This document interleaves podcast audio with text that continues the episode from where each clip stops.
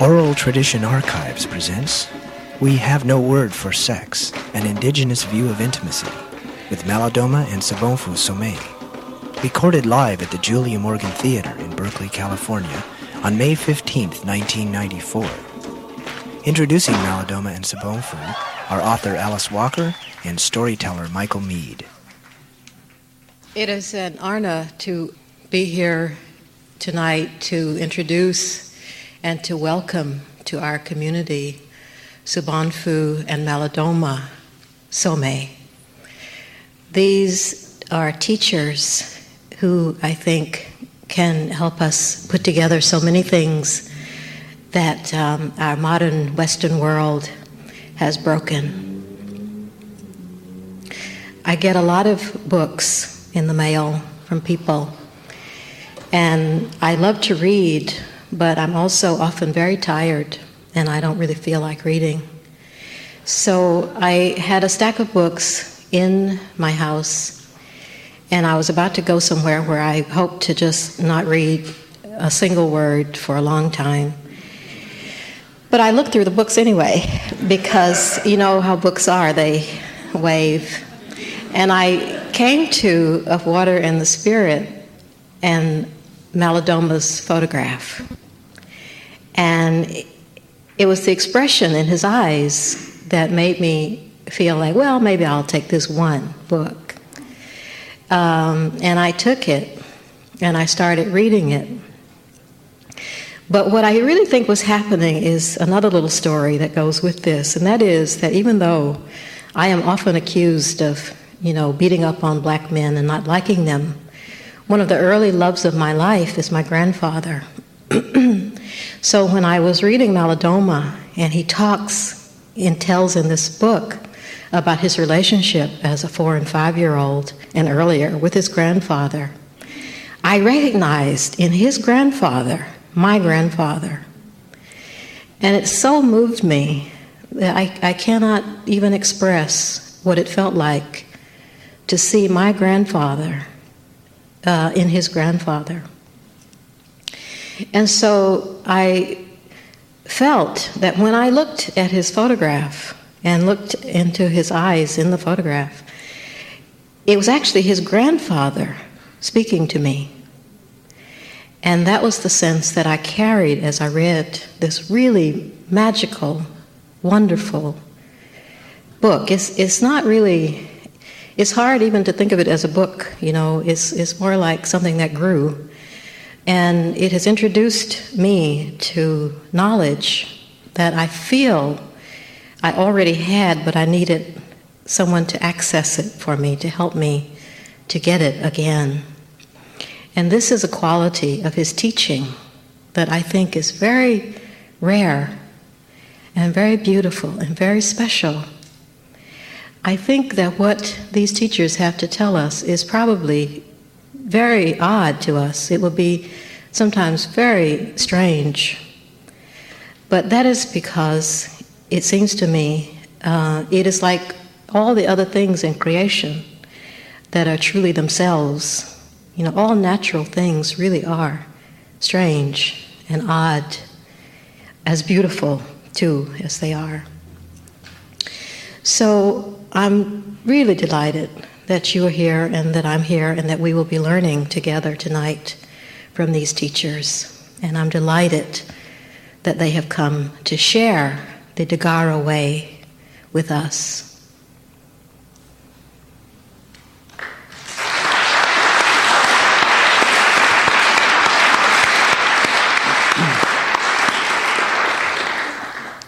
I also want to extend a welcome and say it's always a pleasure to be back in Berkeley, in the Bay Area. And I want to say it's also a pleasure and an honor to be on the stage with Alice Walker, whose work has been uh, revelatory for so many people in this country and in other countries. Thank you for coming. Thank you for giving so much you've given. And I want to uh, specifically uh, introduce you a little bit to Sobonfu, perhaps by way of two little stories about her one that I uh, read and she told me some about, which is that uh, at the age of five, some spiritual events happened to her which made her stand out from those around her and began her training as a keeper of the rituals. The idea being that whoever is struck or grabbed by the Spirit has to learn the containment and the dance of that Spirit by learning the way of rituals. And so her name means keeper of the rituals. The other part of that is amongst the Dagara, you're born into one of five elemental groups, and her group is the nature group. She's born from nature, she's born of nature. And what that means encapsulated is that she is a being of transformation and change. You will see that when she's here. It's undeniable. And it is also something you cannot stop. Uh, I advise you not to try. Uh, nature people are given the permission to tell the truth. So that's part of her role. And uh, just a little local story. We were doing a reading at a local bookstore, um, which we never read anything because we were drumming and singing mostly. And Sobonfu immediately goes amongst everybody there saying, Come on, come on, dance. And there were two people who wouldn't move from their chair, and they said, We can't dance, we're sick. And she said, You're very wrong. You have to dance because you are sick. and uh, she, I think she added something like, If you don't dance, you'll be dead. So, so, so that is her, her way. And if you imagine that perhaps the single most lethal omission in modern culture is the omission of meaningful ritual. When it is said that she's a keeper of the ritual, she is indeed someone that has brought a deeply needed and meaningful teaching to the West. And so I ask you to kind of watch the nature of the ritual mind when she speaks and when she acts. Sobonfu and Malidoma.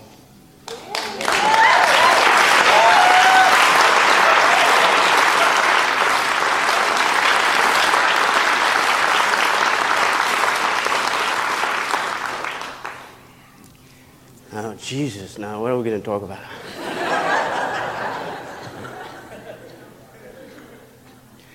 We, just, we just arrived from, uh, from Minneapolis and uh, rested a little bit. And we sat down there trying to figure out what we're going to talk about.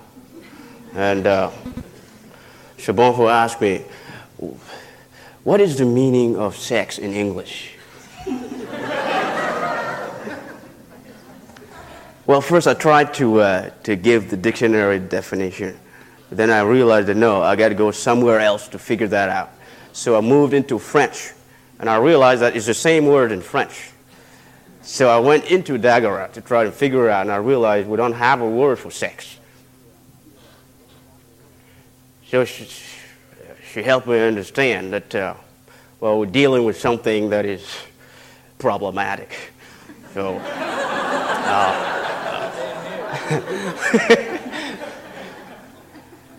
so hopefully uh, she's going to tell you why, because I don't know. Uh, and uh, uh, that'll help us take it from there to find out why it is here, why there's sex here and uh, something else there.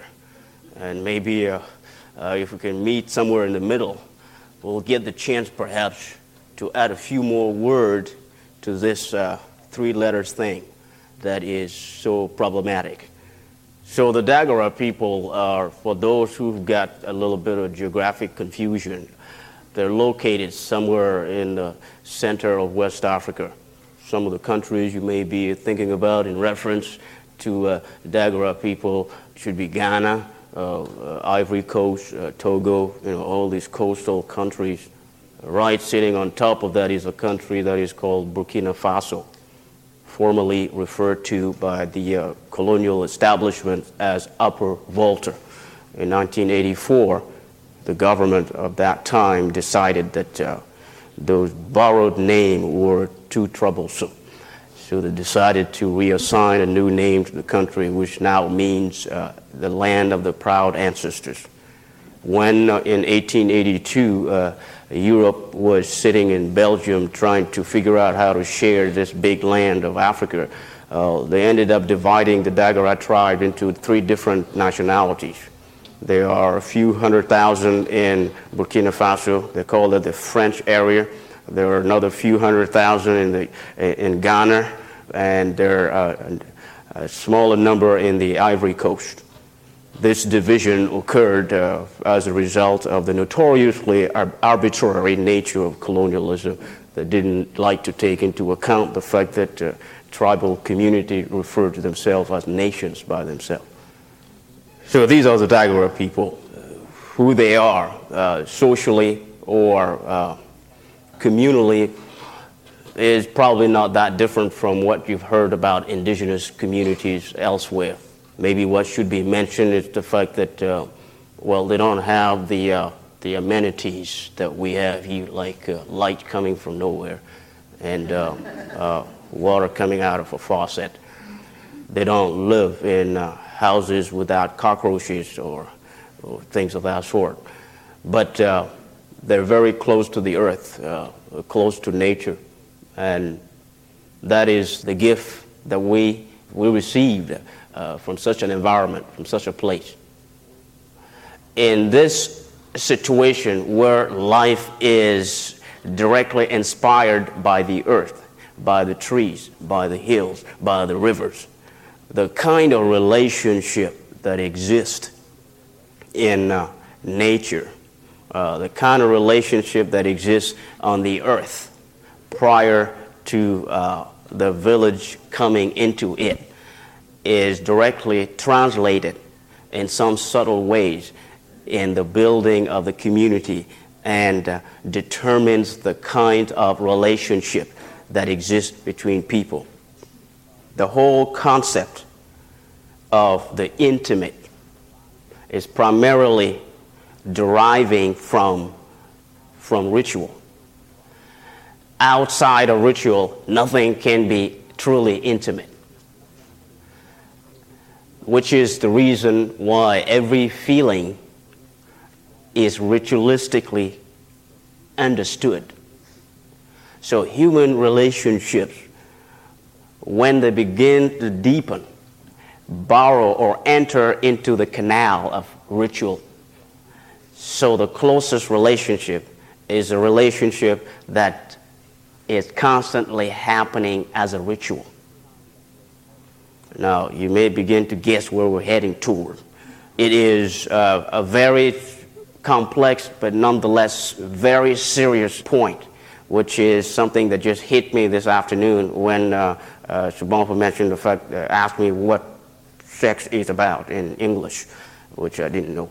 So, uh, the point I want to mention is the fact that relationship, in other words, anything close, anything intimate, is impossible without a ritual space. Anything that brings people into expressing to one another something other than uh, the normal day to day life. For instance, how to plow uh, the field, how to, how to plant uh, millet, or how to dig yam. Anything other than that is touching on the spiritual world, on the, on the ancestral world, and therefore is a ritual going on. This determines, of course, everything else that's happened, the way people are looked at. Michael Meade was mentioning uh, the whole idea of nature in association with Sobonfu. Your essence determines the kind of ritual space or the kind of intimacy that you are going to assume with another person or with yourself and so forth. And therefore, failure to, to stay close to your nature as a, a, a dysfunctional intimacy with your true nature translates into a dysfunctional relationship with the rest of the village or with the rest of the people around you. So when something does not work socially with you, that is to say, when this ritual space breaks away in you, what happens is that people look at that as a sign that somehow in the spirit world, some ties have been uh, cut. Uh, do you follow? Good. Uh, so uh, this is why this is what explained that I was here when I received a letter from the from the village telling me that as of a few months prior to the date I received the letter that I was to consider myself married. I didn't know that uh, this was who uh, I had been married to. Uh, that was about five years ago. Of course, uh, later on, I went back there, uh, was introduced to her, or I don't know, maybe she was introduced to me. You were introduced. Oh, talk about that. You want to you say something to that effect? Um, I had got just uh, completed the full cycle of uh, initiation when I was called into the circle of the elders. And uh, I was quite surprised. But when I got there, they said, Well, we have this son who lives in the West, and we need somebody who can keep him company. So I said, What does that have to do with me?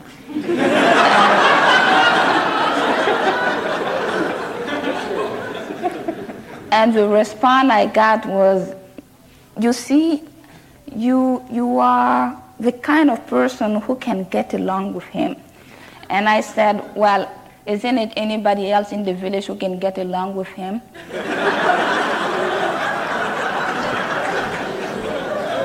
Well, we've been working on that. they were quite confused. They didn't know what to tell me, except that uh, the only thing they could tell me was your life purpose is uh, on the same uh, road as his. And so, what we're trying to do here is not to force you to marry somebody because we know that being far away from home is very difficult. If it was somewhere around here, we wouldn't have even called you here. We would have made things and you would have been notified. And uh, so I said, hmm, so how am I going to live far away and be able to survive without my family and without everybody here? And they said, you are going to be taken care of. You just need to give us your yes, and then everything would be fine. And uh, I said, Well, I can't give you my answer right now because I don't know what I'm dealing with. So they said, Well, you have um, some time, go back and think about it and come back and tell us what you think. So I went and spent three months, and during the three months I spent, I went to my parents and said, What do you think I should do? They said, No, no, no, we are too attached to this issue to give you a good advice, so we can't give you any advice. And so I went around for a month. My grandmother has just passed away, and she was like my main counselor. So I went to uh, my other grandmothers, and they said uh, that they were too attached to to give me uh, any kind of advice. And so I spent uh, some time around my grandmother's uh, grave. One night, as I was, stand, I was sitting on the grave, this voice came to me and said, don't worry. Just say yes, and you will see that everything will be fine. And so the next day I woke up and I went to the elders and I said, yes. And they were quite relieved and said, okay, we'll start everything and uh, the wedding will be on its way. And I didn't know Malidoma, but I knew his family. He was the only person in the family I didn't know. And uh, of course, the wedding came. Since in the village you do not need to be at your wedding, Malidoma wasn't there, of course. well, I, I, I, would have liked to.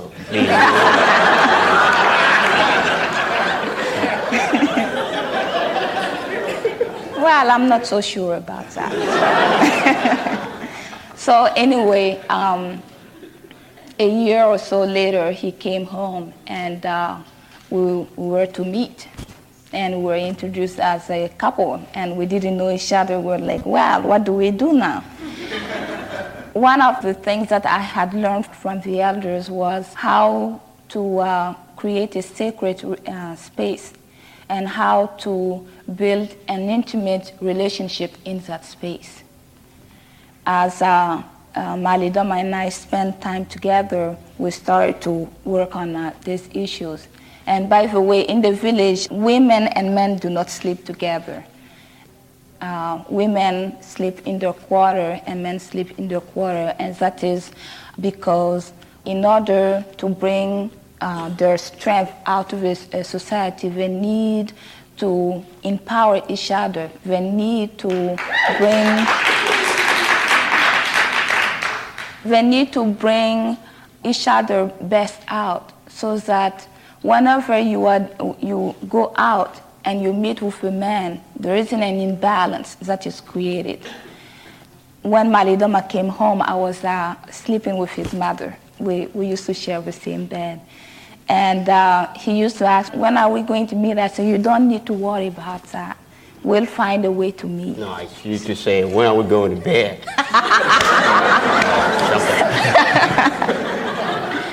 and so, anyway, as uh, any, any person in the village, you manage to meet somewhere and you create this a secret space. And the way you create it in the village is just by using ash and by making a circle. In the circle, you bring a calabash full of water and you put it in the middle of the circle. Uh, whoever started will sit and wait for the next person to, to come when the next person gets there, then you do an invocation and uh, you invoke the spirit. And as you, you do that, there is something inside that automatically unlocks itself. And Malidoma and I, being like strangers to us, but each time we meet in that uh, space, it's like we have known each other forever. And there are information that we we thought that the other person did not know about uh, use that, you know, the person says, oh, this, and you say, how did you know that? As we stay home, you don't need to ask this kind of question. It's something that um, you have shared over and over. I don't know how to quite put it uh, in English. It's almost like something um, that you repeat, whether you know it or not. Can I have something here? Sure. Yeah. The thing about it is that, uh, see, you don't wait until your hormones are taking over your body uh, in order to, to bring some, some, some ash quickly and make a circle and then get some, you know, get the water in quickly uh, or something of that sort. Uh, no, uh, that, uh, you got to understand what, what these elements mean. ash is the symbol of fire. That's what is usually utilized when any need of protection is expressed. Protection, especially from uh, negative energies, even negative thought that may be passing by. Since uh, you know, it is the village belief the thoughts usually lingered around. And when we vibrate harmoniously with those thoughts, we hit them. They, they come into us and they take over. So what happened is that attraction attraction become intimidated in the ritual space. Something happened once you used the, uh, the ash and made and pronounced the words that you told to pronounce while using the ash to make the circle. The intimate focus stopped being caused by sexual impulse and become channeled by spirit so that whatever attraction you were feeling becomes something else. All of a sudden, you realize that uh, you're involved in a situation that is a lot higher than who you are. And therefore, it is not going to be a context in which two people are being brought to interact, but there may be quite a few other people who are into the scene, uh, showing the road, guiding the way that uh, you need first to officially bring in. And that uh, invitation must first be expressed in terms of us being primarily enabled to carry anything sacred out by ourselves. Well, again, when I found out that we didn't have word for, uh, for sex, I realized that, in fact, it all comes in, in a varieties of, of sentences. it's, it's usually about journey, it's about traveling. You want to go somewhere with someone else. You don't want to have sex with that person. Uh, you want to go somewhere. And usually that place is not known by you or by your partner. But at least you know someone that knows it. It's either the spirit of your dead uh, grandfather, your ancestors, uh, some kind of spirit that you have encountered in the course of some major ritual that you were involved with, uh, namely initiation. And so it's always important, uh, necessary, mandatory to call in that spirit to become like a horse on the back of which that journey can happen. It is that horse that is going to take you wherever it has plotted to take you to, so that the learning or the vision that always comes in the context of intimacy, and that's the other aspect that needs to be emphasized. In an intimate situation, the visual horizon increases. There is no sense of confinement. There's even a postponement of anything pleasurable about it. It's more about a total uh, what you call evaporation of the conscious I and jumping into a very dynamic collective space so that uh, somehow that intimate relationship is a microcosm of the intimate relationship between uh, the tribal community and its ancestors and between you as a person and the tribal community to which you belong. Do you see what I'm trying to say? Something like that. Uh, so that's, that's the part that uh, I wanted to, to make sure that uh, I get across because, uh, in a lot of ways, this seems to, to be uh, the kind of ingredient that, uh, should I say, uh, it, keep, it keeps a, a, a mysterious veil around the whole thing. Any attempt at moving into that place by yourself or just by using the other's aesthetic invitation. You know what I mean? Uh, uh, uh, somebody who's cut the proper way or something uh, uh, is in fact a lure. They say that evil spirit always cook the kind of eyes that is likely to fall prey uh, to aesthetic delusion. And when you get caught into that, it is like eating an ice cream that has poison underneath it. So as you dig the first, the, the first cup, it will taste pretty good. The second one will taste pretty good. Then you forget. And the next sip become lethal. This is why kids from the beginning are always warned about the danger of jumping into this type of ritual space without prior guidance. Maybe that's what you may call civic education or something. Uh, but uh, uh, children are kind of taught to really look at that kind of journey with a lot of fear, uh, with a lot of trepidation, because of the danger of not being able to return from where you get taken to. This is the reason why when an adolescent is ready to go to, to initiation, the reason why people know that he's ready to go is because uh, what is called here hormones, which don't have a word there for, uh, start to be experienced by the youth as a magnetic force that is pulling the child towards an unknown place. And so initiation becomes like a, a, reversal of that process in the course of which this uh, ritual space is unveiled. I have carefully avoided talking about it in my book because, uh, uh, uh you know what I mean. So, uh, uh, anyway, let, let, let, me stop it here.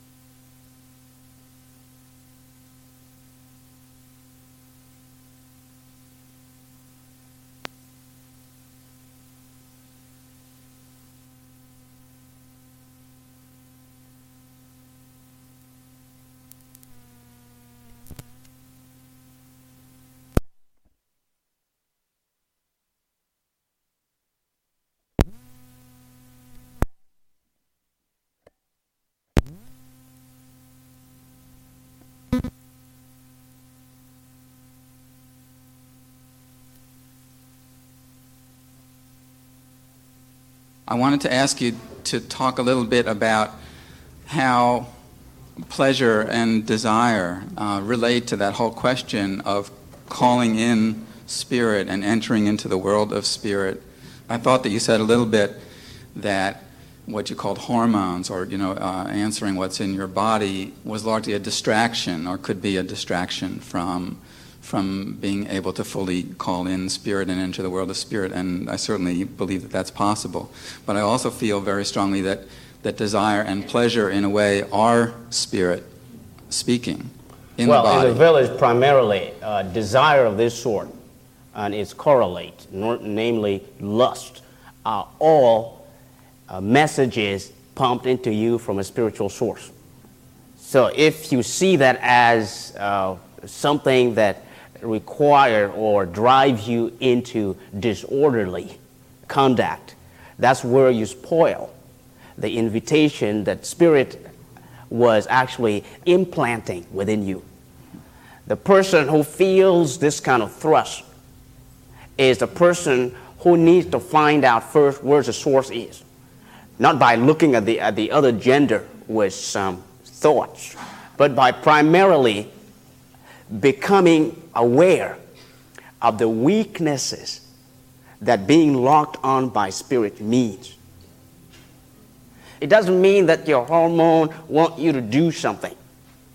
It means primarily that something else is going on. And that's the part you need to listen to. This is why it's, it has to be looked at ritualistically this desire is desire to be in a journey with spirit. It's like a horse that is coming and wants you to go somewhere. Now you got to find out where is that horse? Uh, how is it configured?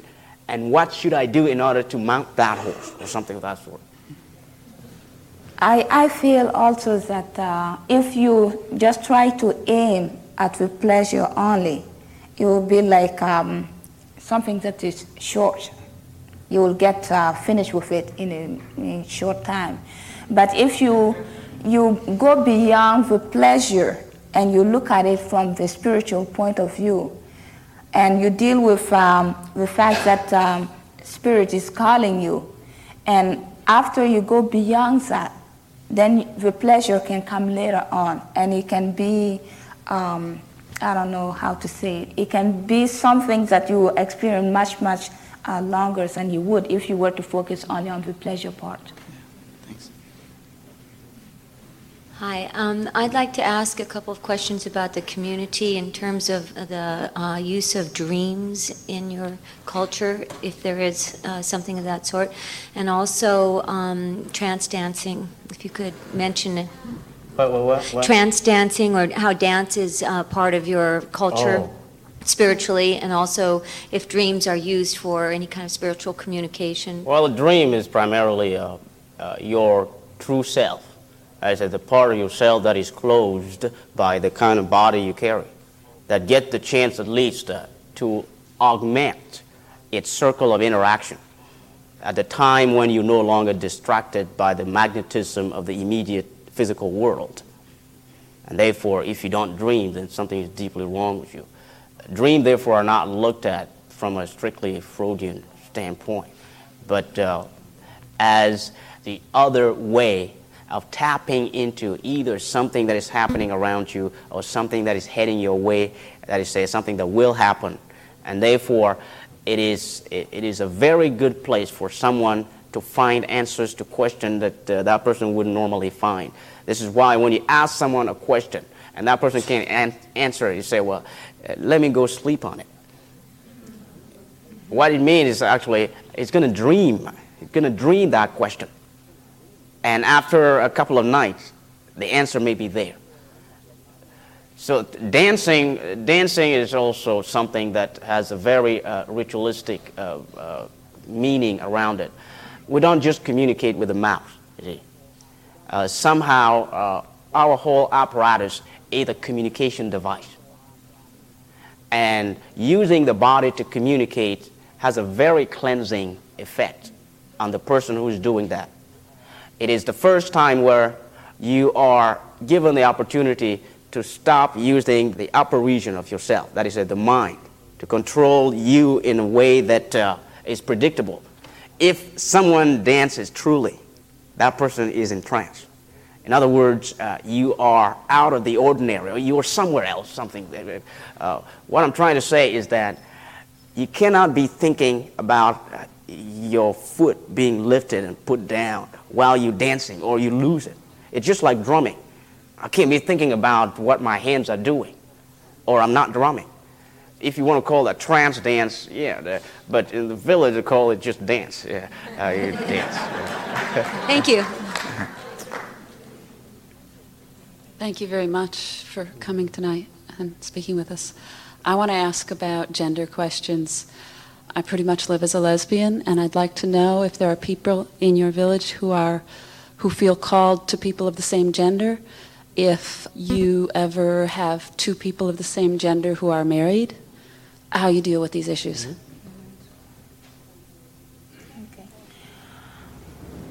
what you call again, uh, it's a matter of wording again. Yeah. We don't have a word for lesbian or gay in the village.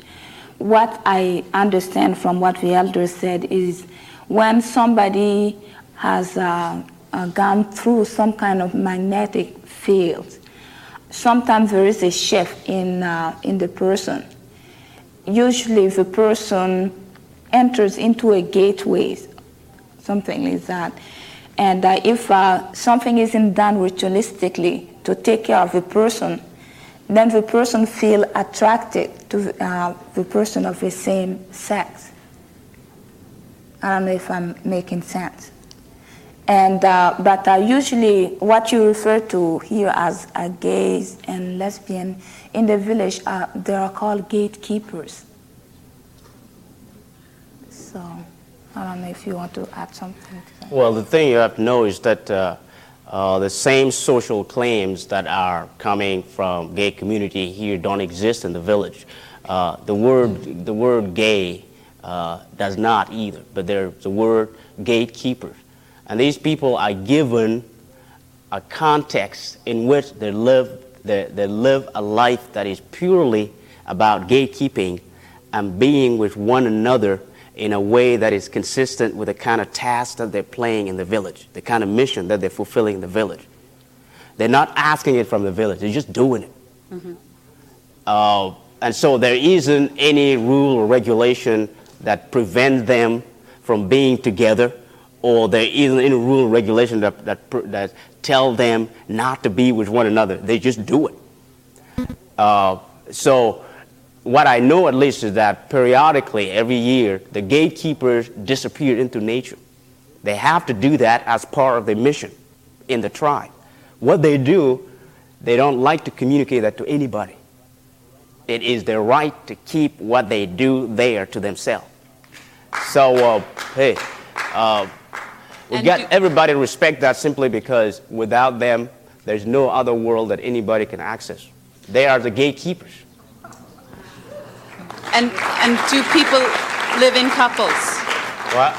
And, and do the gatekeepers live in couples? Again, it is their prerogative.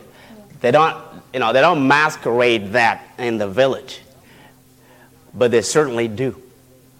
Not in the, in the linear way that uh, uh, couples are looked at in the West, but uh, in the context of the kind of work that they do. Each time I ask them the question, they say, We are gatekeepers. And so I've come to understand that uh, that means I have access to anything I want. well, at some point, uh, you know. Uh, Do they also use the ash circle to come together intimately? They do. Uh, apparently, when they, they, they gather, the only time I've seen the two of them work together, they yell at each other pretty badly. Uh, uh, I don't know whether they were mad at each other, but they always talk very loud. Uh, maybe because of the, the because the, it was all happening around a cave. And, and therefore, maybe uh, they needed to shout at each other in order to make sense to the other world, something like that. But uh, it sounded very unusual to me. Usually at the, at the gates, uh, the, the language is very low. And uh, uh, it was, I didn't understand why two people who are both called gatekeeper coming together to work uh, we'll be talking out so loud or something. Thank you. Thank you. In the Dagara culture, is uh, sex outside of marriage, premarital sex as we would call it, permissible? Do couples, do individuals? Outside of marriage, you mean of the type that I, I talked about earlier, meaning that two people are married and then they have sex outside of the marriage? No, I mean two people before their marriage. Oh. Is that allowable? Uh, usually in the village, uh, because you, you usually don't choose your partner, I haven't personally experienced this kind of uh, relationship. What uh, I know is that people look at each other primarily as individual, not as a sexual attraction. Uh, it's hard to, uh, to say whether that truly happened or not because of the fact that prior to, uh, as soon as you start developing any sign of sexual maturity, you become the center of initiation interest. As if uh, initiation is going to cure you from your potential lust or something. Uh, and, uh, and as soon as you get out of initiation, you have a partner. And so uh, uh, prior to that, well, without the proper equipment, it's, it's hard to think about, to conceive of sex prior to marriage. But the modern world, of course, had started advertising uh, different opportunities. And so uh, people either uh, turn their back to initiation and become mature, and the, they hear from others who, are, who, have come back from the cities of readily available sexual uh, uh, exploration in the city. So uh, that's part of the reason for the rural ex- exodus. But in the village, uh, Jesus, uh, if the whole idea, I'm, I'm, trying to think in terms of what would happen if that were to occur in a given family. My God. Uh, what, what, age is initiation? Uh, it's um, in, in, teens, between, um, it depends on uh, if it's a boy or a girl. Some um, girls uh, start at 10, they, they have their period at 10 but uh, the normal age is between uh, um, 11 and 15. I have two quick questions. One question is the question of polygamy in most African societies and how relationships are developed in those settings under polygyny and, and polyandry. And also is that there's a lot of uh, influence of, of media on, on sex and intimacy in this culture. I know that a lot of that is having an impact on other societies, and I'm sure there's a lot more of Western uh, media being placed in, in African countries as opposed to what's coming from Africa here. And could you talk about the impact of media on relationships as well? Uh, I forgot um, the question. In our village, how do you say, polygamy is allowed but it's up to uh, the woman to choose whether she wants another partner or not. I know at least um, my uh, aunt, she chose to have several other women with her. And uh, uh she talked to her husband about it. And uh, that, is that what she got?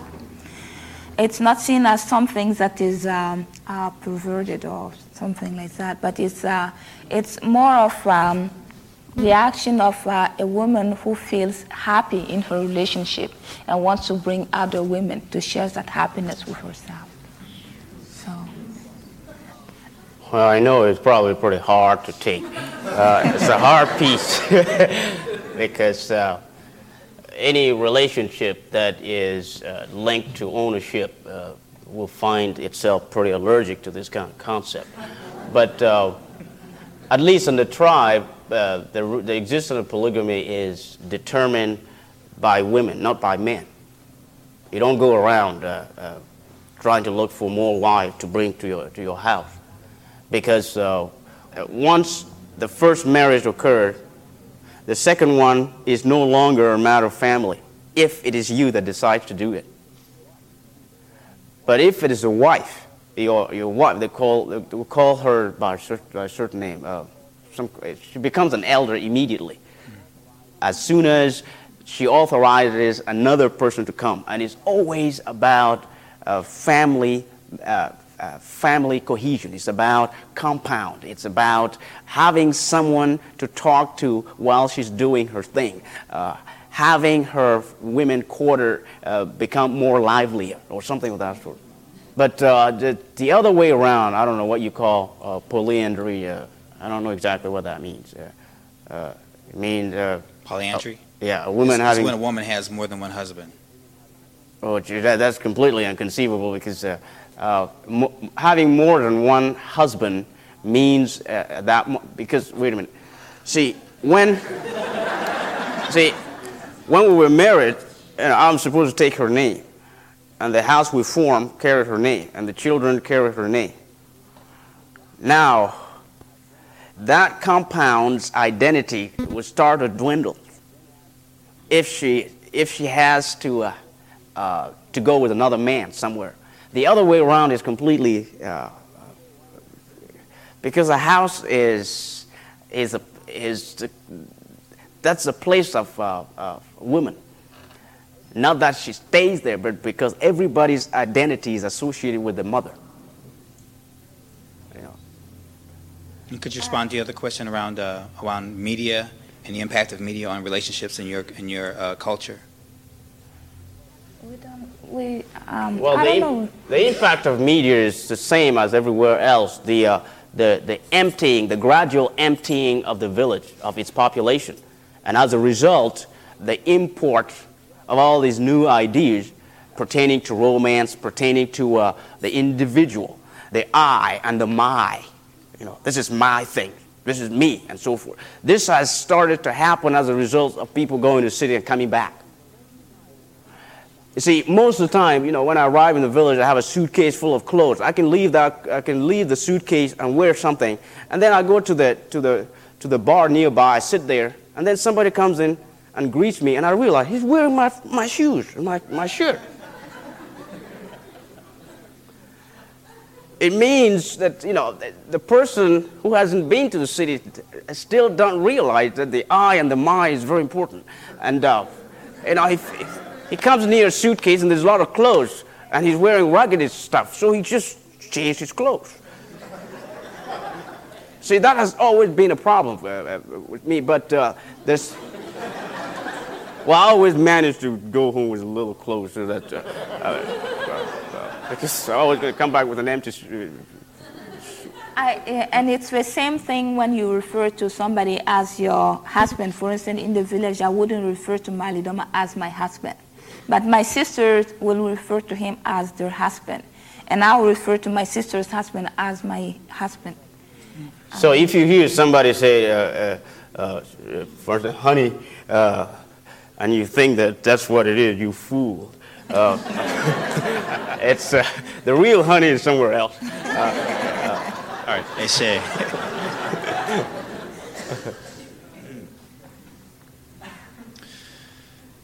Thank you for coming. I feel disadvantaged in two ways when I listen to the ritual inside the Circle of Ash. You tell me that there is a private, public thing going on. What that means to me is that there are a whole history of ancestors with you from an unbroken chain. Yeah.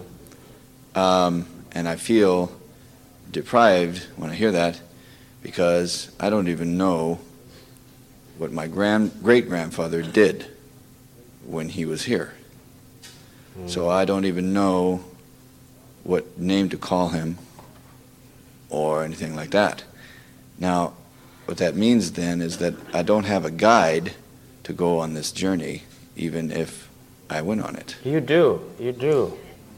Uh, one I mis- thing you have and to. I misunderstand. Oh yeah. Go ahead. Go ahead.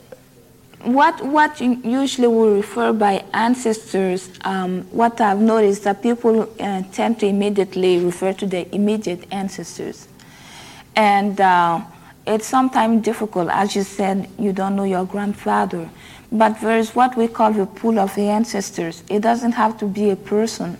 It can be the tree out there. It can be um, the uh, cows out there. And so if you put an immediate feeling to your immediate family. It can be, it can bring some bad feeling, I should say. You cannot personalize or custom-made ancestors for yourself, uh, because then that leads to confusion. yeah, uh, confusion. Is what, what is important is to realize that any person who has lost the physical body is a potential ancestor. And by simply uh, expressing your longing for ancestors, you are attracting a lot of spirits around you. Ignore who your great great grandfather was because he probably just has joined the, the, the, this great ensemble of ancestors to the point where you can't even identify. You can't. He's probably the, he's probably the creek running down over there. Mm. You know? So uh, if you if you want to give him a face, it's like I can't remember you unless I see you in that clothes. You know, and so they want to be left spirit as spirit, not with a body. And if you just refer to them, especially even say that you know, the, the ones that I know and the one that I don't know. But the, those that know me more than I do myself. Already you are putting the power over there. And you're not beginning, by, uh, beginning with this, this confusion as to whether uh, in the Museum of Ancestry there's one sitting somewhere that you can associate with. You know, you know just, associate, just do random relationship in this situation. you know what I mean?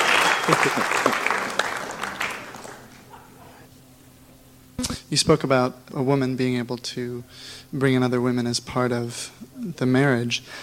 Uh, what about multi person relationships where um, there may be, say, for instance, three women and any number of men? Um, and I'm wondering how, in your culture, is there a place where people who have perhaps a similarity of spirit, where there's more than two, and they can create a relationship.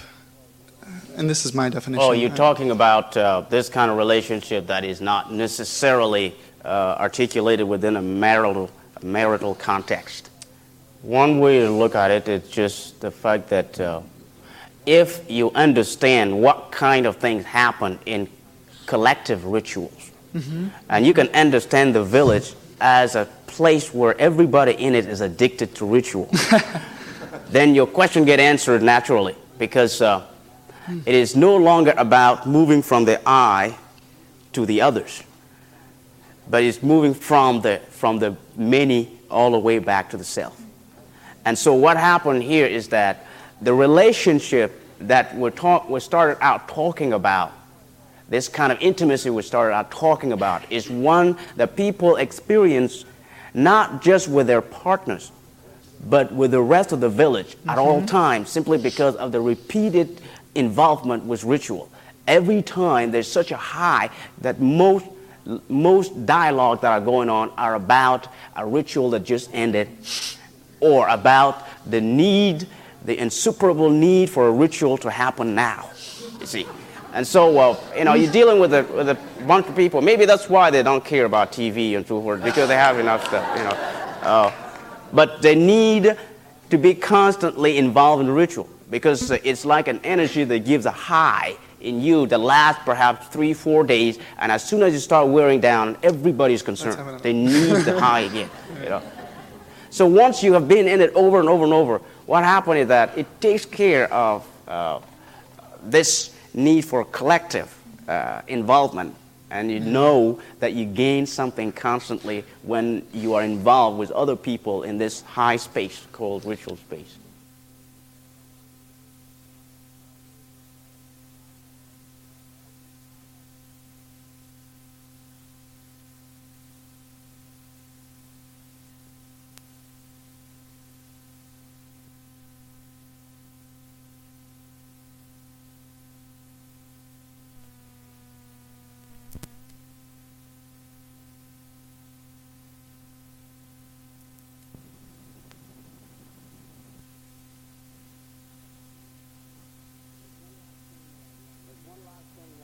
There's one last thing that I want you to know. Uh, we've been, uh, we've been supporting our elders for as long as we've been here because it's thanks to us that uh, they and their families can still stay together.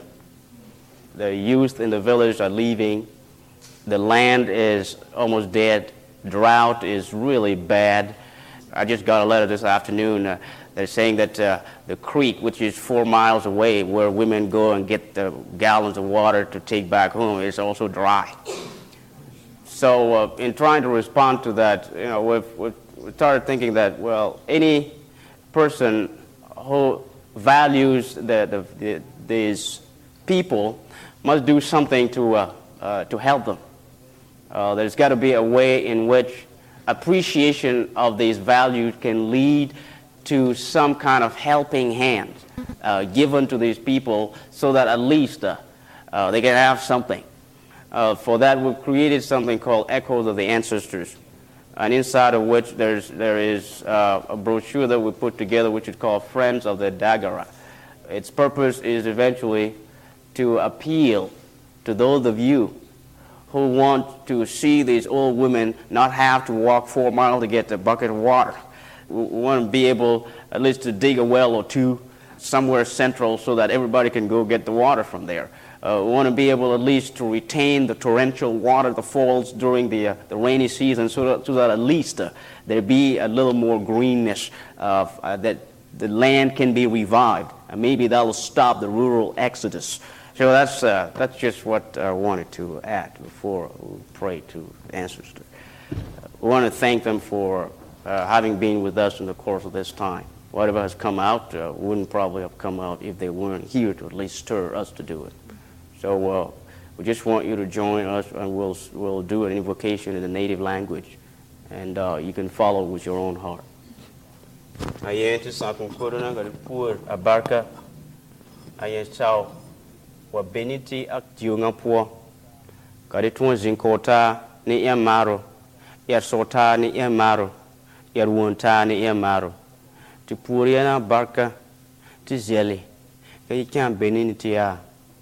Ka tɩ gbɛ kẽen tõa y vla a tɩ zie na a nebã bala zie tɩ ma kẽna ka kãadlan yẽn boorka tɩ man tɛr. O tõa bɩ a tɩ zie ka dɩ tõa y kʋ loɔr a nebã zie a bibie zakpo. Ka vla tɩ n boor na n ẽ maaro tɩ n boor tõa n be be lɛ.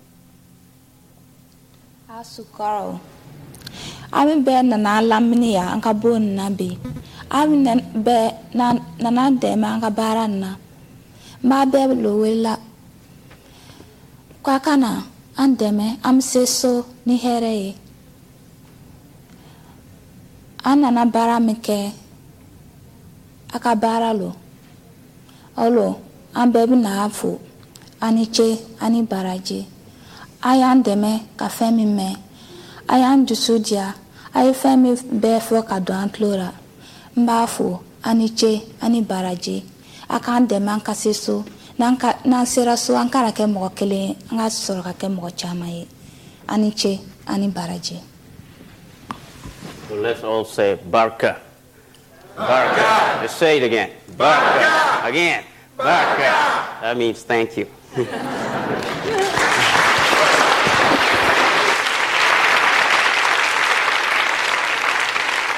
You are listening to We Have No Word for Sex, an indigenous view of intimacy, with Malidoma and Sobonfu Somé. In a subsequent conversation, Sobonfu elaborated on parenting, community, and the kinds of knowledge Dagara women receive during initiation. Uh, during initiation, you go through uh, this learning process about, uh, you know, sex and uh, all this intimacy thing. Otherwise, how would you know? oh, this is what I was, I was wondering. And uh, even after initiation, you are still being coached.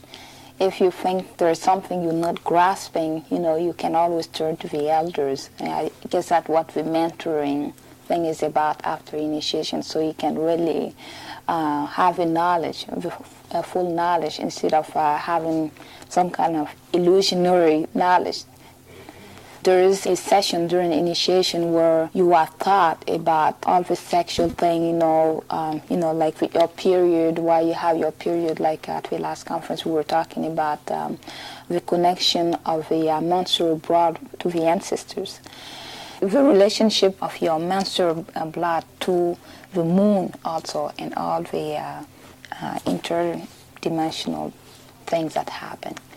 I, I don't know exactly how to explain it in English, but uh, the basic idea is that when a woman is going through her menstrual period, she's channeling powerful energies from the, from the land of the ancestors.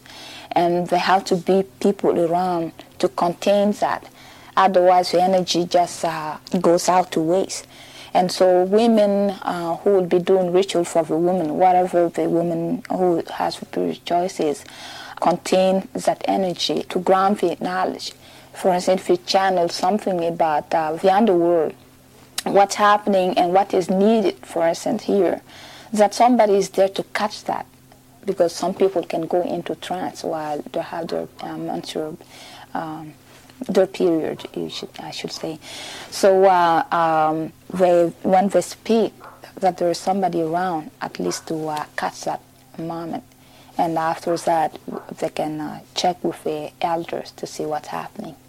It has to happen in a ritual space, and uh, given the fact that it is a um, powerful moment for the woman, she can be outside also, but it depends on what she chooses to, to do. You know, uh, some women will say, okay, I want to be carried to the place of a village and have people sing and dance and rock me and so forth. You know, so uh, it depends on the choice of a woman. It, it's not uh, something that, uh, you know, it's restricted. And um, uh, both men and women, they, uh, she can ask them to do whatever she wants because uh, having your period is considered something uh, not only uh, sacred, but it's all also uh, uh, a powerful moment for the person. So you cannot just uh, repress her. She is very much accepted in the village. Are there any taboos about engaging in sexual relations during that time? yes, during that time, usually women don't love to have, they don't want to have sex with men because um, if the man isn't at the same level, it can be really um, detrimental, or how you say that in English. It can, it can do something to him that that will disempower him, or something like that. So when a woman says no, uh, the men understand what's happening. Uh-huh. Well, it sounds like there's an incredible amount of support from the village around various aspects of the of the marriage, mm-hmm. an ongoing support. Oh yes, definitely, and it's uh, it's uh, like every part of every day's life, like waking up in the morning, walking to somebody and sitting and say, "Well, last night I didn't sleep well," so the person say, "Oh, uh, so what happened in your sleep?" So you tell the thing. It's like it's not like okay, you have to have a specific time to do. It. It's like a a, um, a life it's part of very life. Natural. Yeah, it's very natural. So you ask these questions and you just get counseling and so forth. You spoke during the talk of the importance of the, the men having the men's compound to go to, mm-hmm. to sleep, mm-hmm. and the women go back always to the women's compound. Mm-hmm. Um, where do the children fit into this?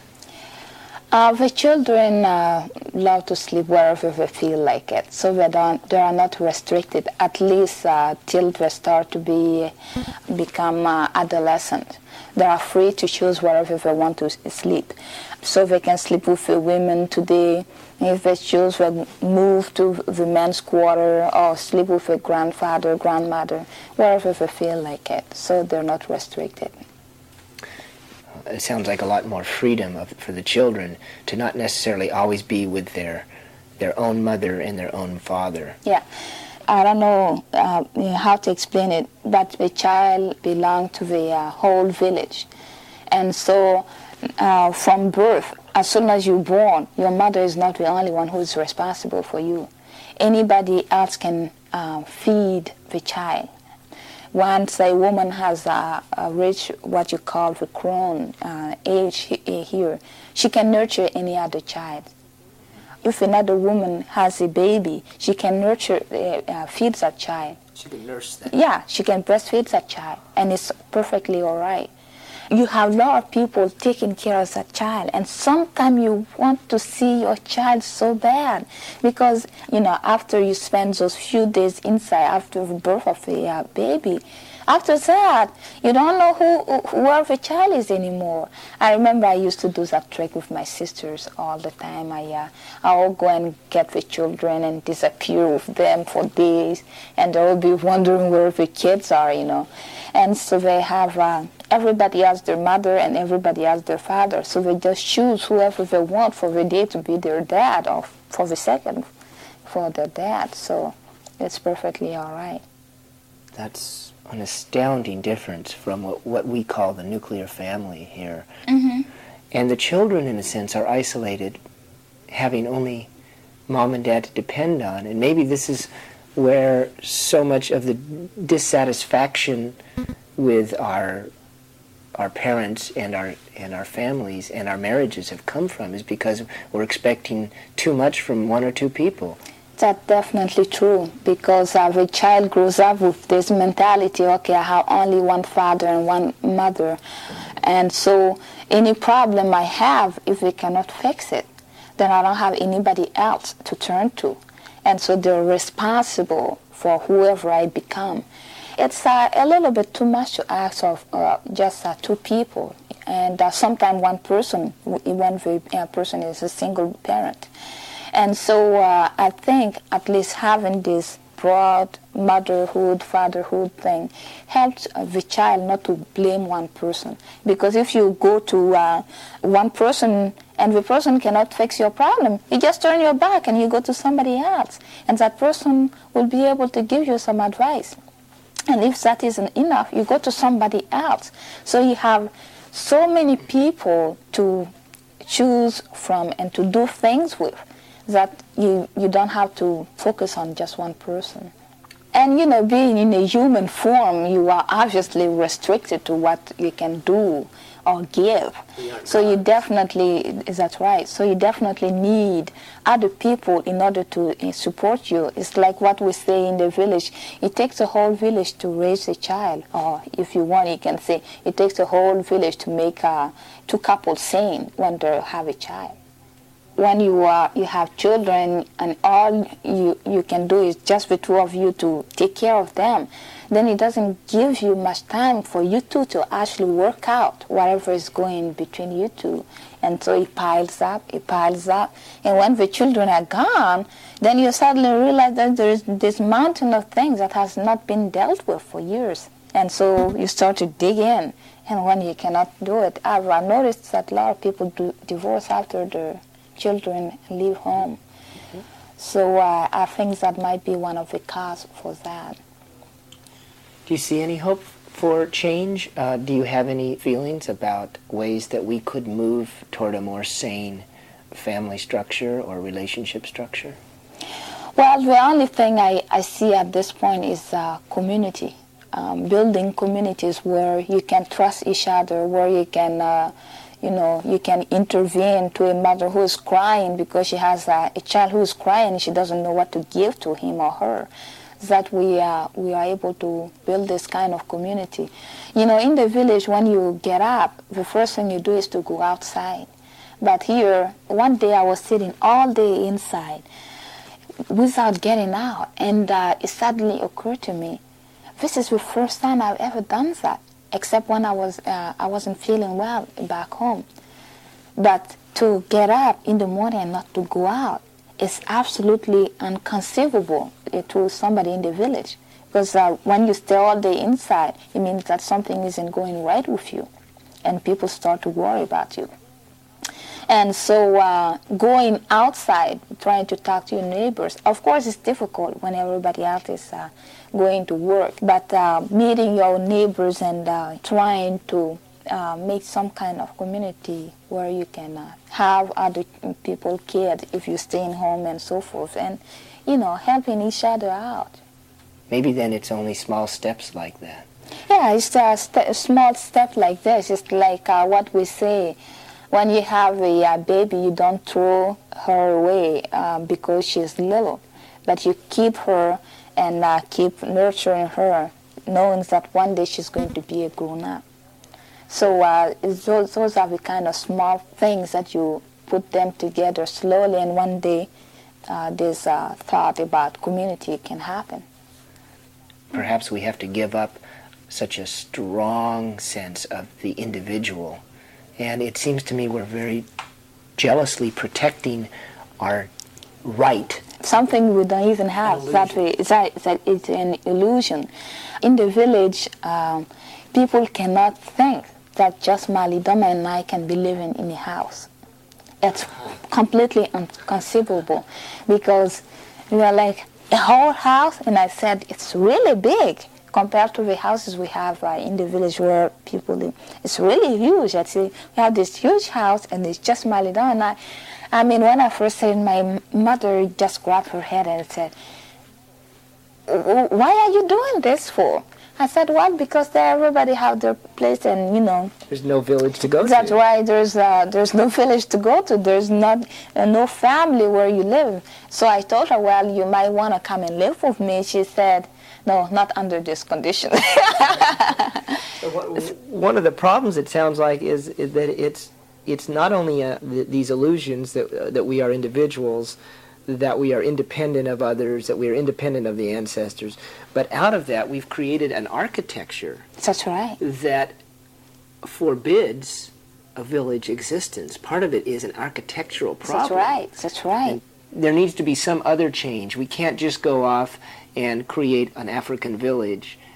We're carrying the culture with us or something. Yeah, there has to be ritual has to be at the base of it. Ah. After ritual, you have to be uh, completely um, indifferent from the financial uh, thing. Because the finances are going to keep you still working and it's not going to uh, make it happen. Because everybody is going to work who's in charge uh, with uh, money in this community. Because being in, in control, financially in control, you control everything. Is that what it means in this culture? Uh, I don't know if I'm making sense to you. So the economic situation sets up a, a power structure and Yes. a power battle. That's right. That, That's that right. basically disallows.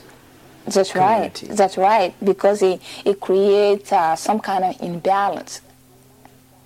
And uh, when you don't have money, then you are at the bottom, which uh, in the village we don't have. There isn't anything. What, the only monetary thing we have is cowrie shells. You know, you just uh, you trade with things. You know, I have a millet. Uh, I want uh, your bean. I give you the millet, and I get it, or I just simply go and get it. And so, uh, uh, is uh, one of the uh, things that defeats the creation of a community in this culture. So again, I, I keep sensing this beauty of, of the system you're talking about, which we probably idealize Mhm, because that's our nature. We're seeing it. We're not living in it. Mhm. And then there's these obstacles, the spiritual, economic, and the architectural obstacles, Mhm, mhm. which are feel almost insurmountable. That's right. If again, if I think I'm an individual who has to make this change. I'm hopeless.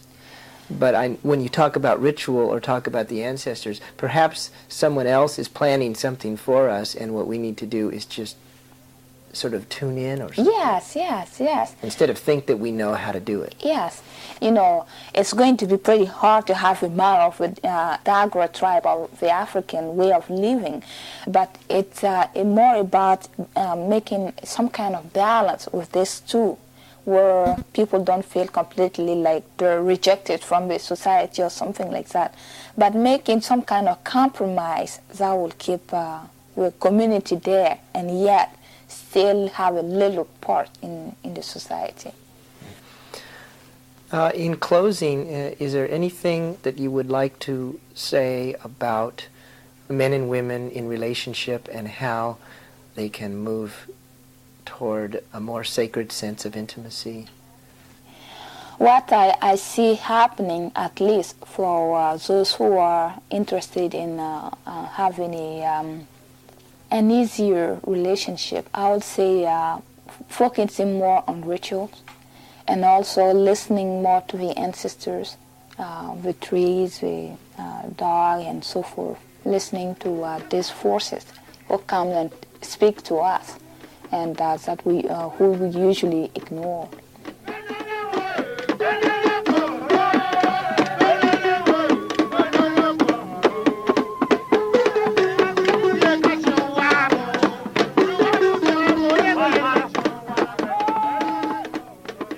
You have been listening to We Have No Word for Sex, an indigenous view of intimacy, with Malidoma and Sobonfu Somé, produced by Oral Tradition Archives.